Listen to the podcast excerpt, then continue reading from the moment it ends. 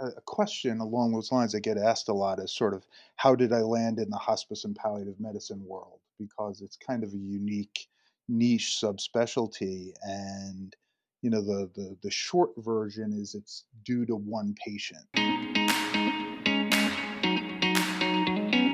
welcome back to the high impact physician podcast on this week's episode sandy is talking with dr michael lawler who's the CMO at Trellis Supportive Care in North Carolina. Awesome conversation where they talk about situational leadership, why your ego is not your amigo, answering the question, Should I be getting my MBA? and talking about how a martini with a patient changed Dr. Lawler's life.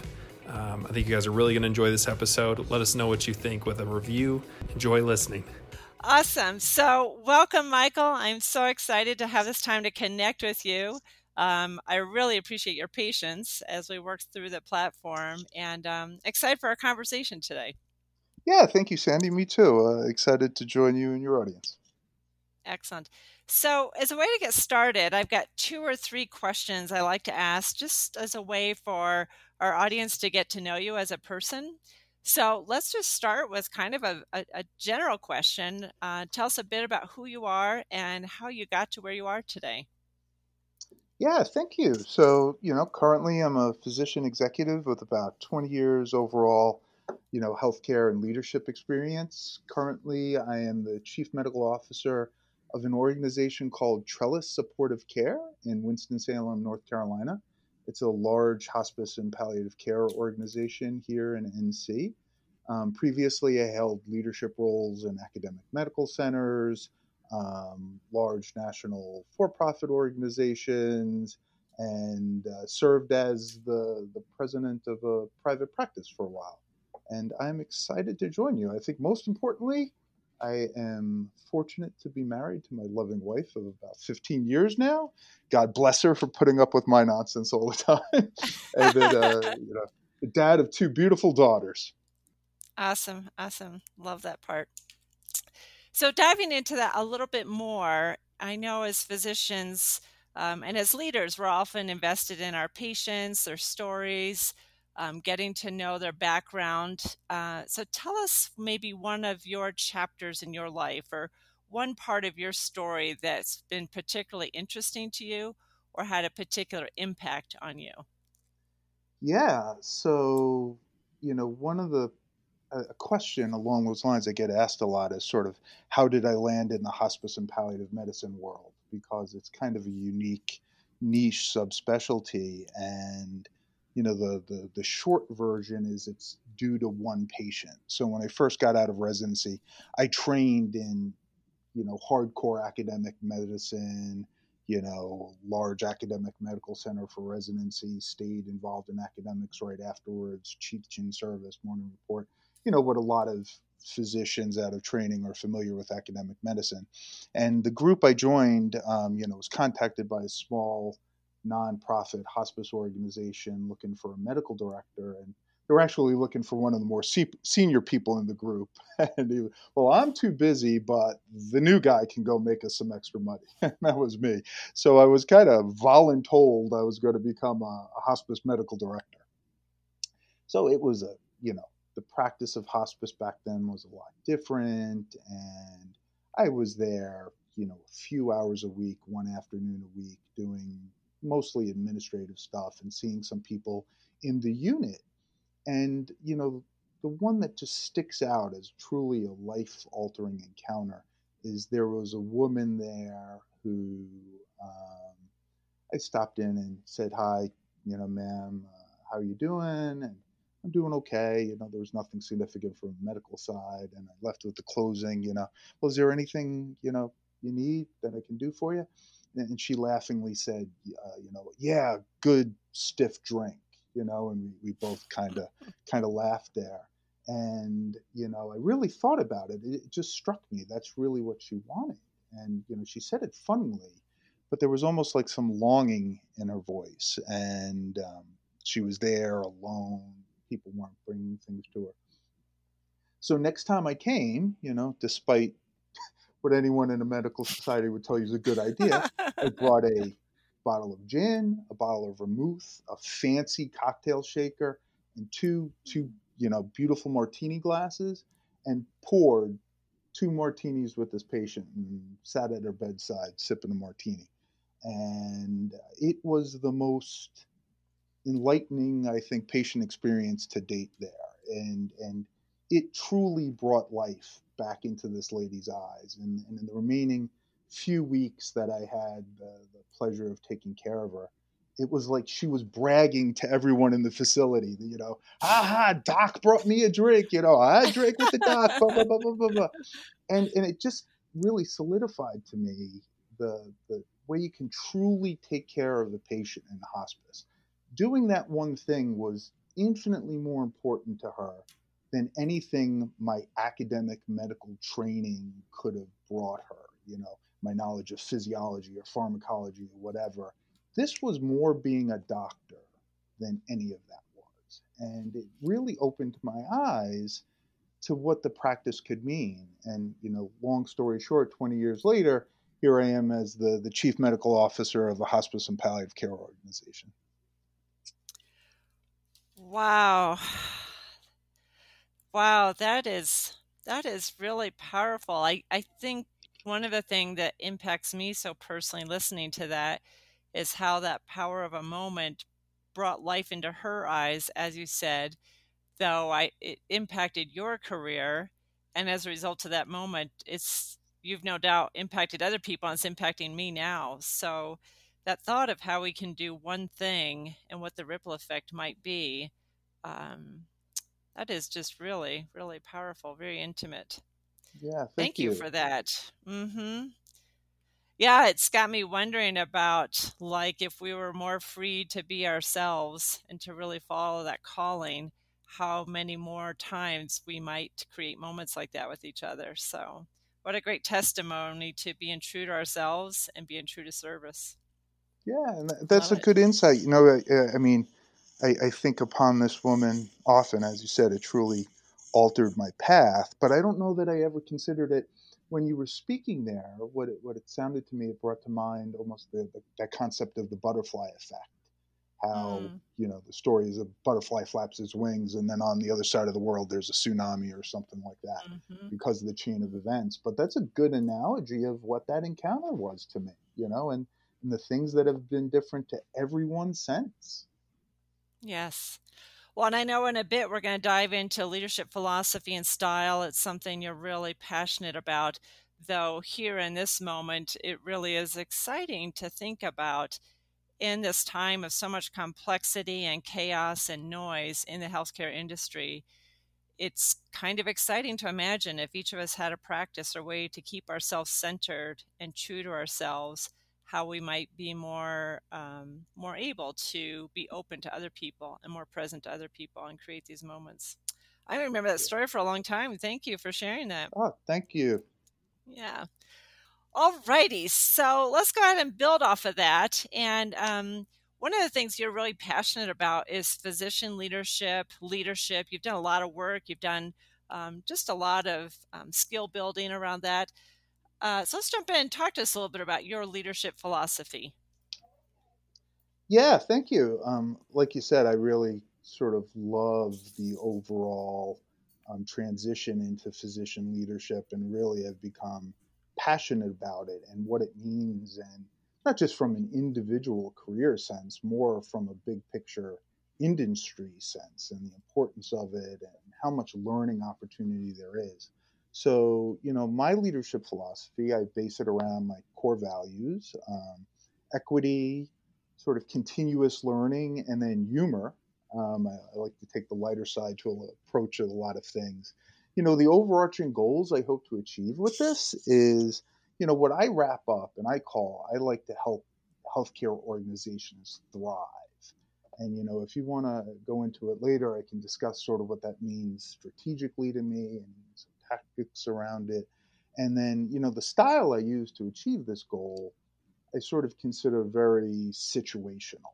Um, and it, it, a little bit aligns with what's sometimes given the moniker of transformational leadership. But I, but I like to adjust my approach, um, regardless on you know sort of tailored to the individual situation that's in front of me you know, recognizing the difference in times that, you know, is this a situation that requires mentorship, giving trust to others versus those times where a little bit more direction is required.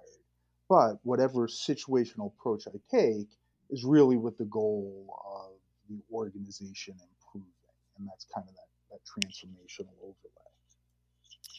Well, and I'm inspired by, as you describe that situationally adjusting to what's happening. It so ties into your opening story about reaching out to ask a patient, what does she need? And then situationally responding to that, maybe in a way it's outside of the box. So it really served her and ultimately the organization by delivering a great patient experience.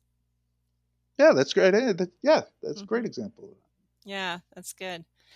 So, you've been around a lot of physician leaders, physician leadership, things of that sort. As you think about your journey, um, talk to us a little bit about maybe some of your favorite leadership advice that you've received from others.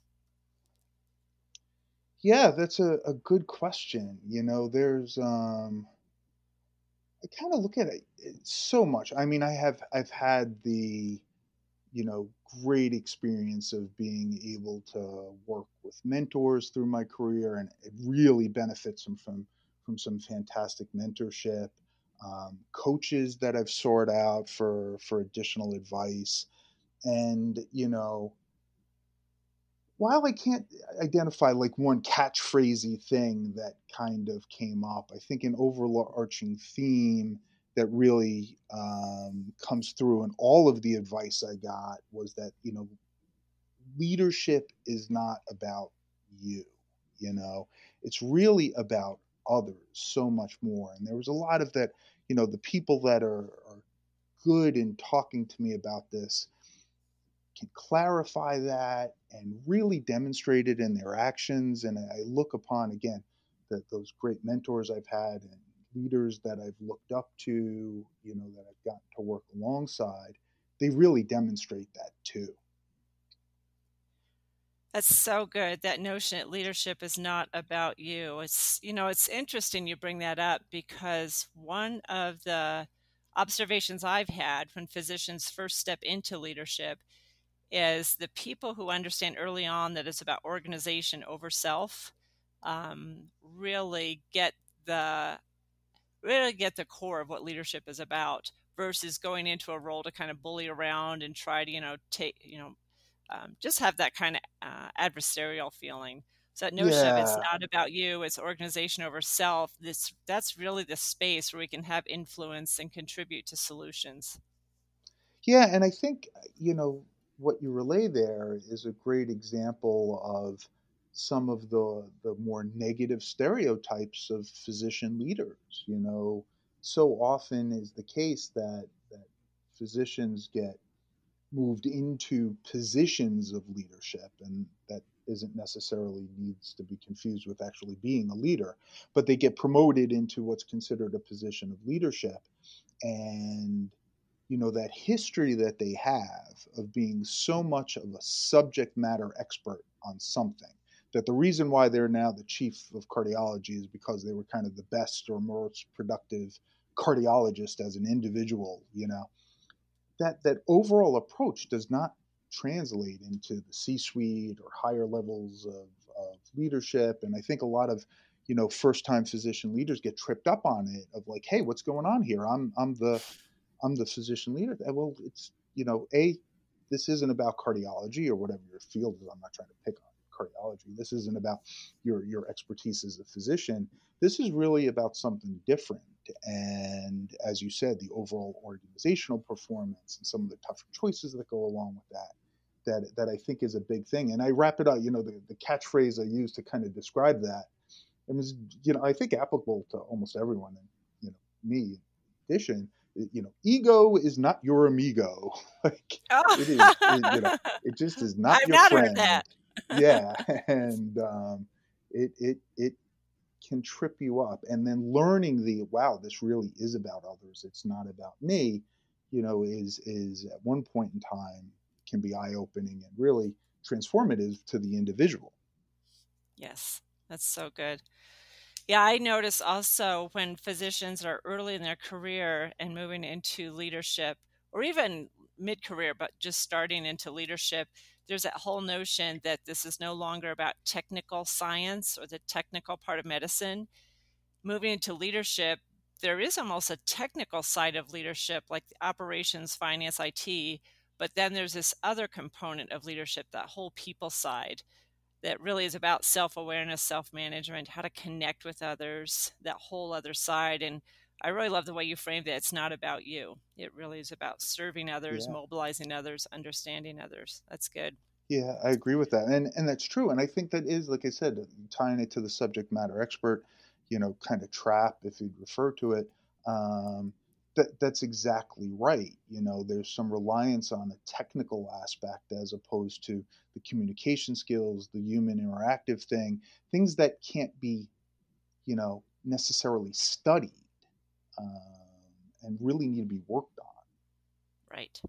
Yeah, there's a lot of personal development that is really embedded in professional development, right? yeah.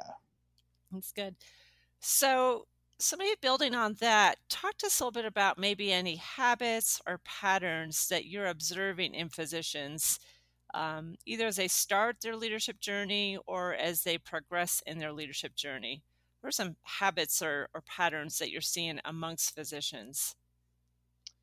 Yeah, you know, so I can say, you know, I get a, a decent amount of questions of people looking to transition into leadership Mm-hmm. And mm-hmm. I, I, think that, you know, I, I, do some work with some organizations that I'm happy to help that have a lot of um, work in developing physician leaders and helping physician leaders.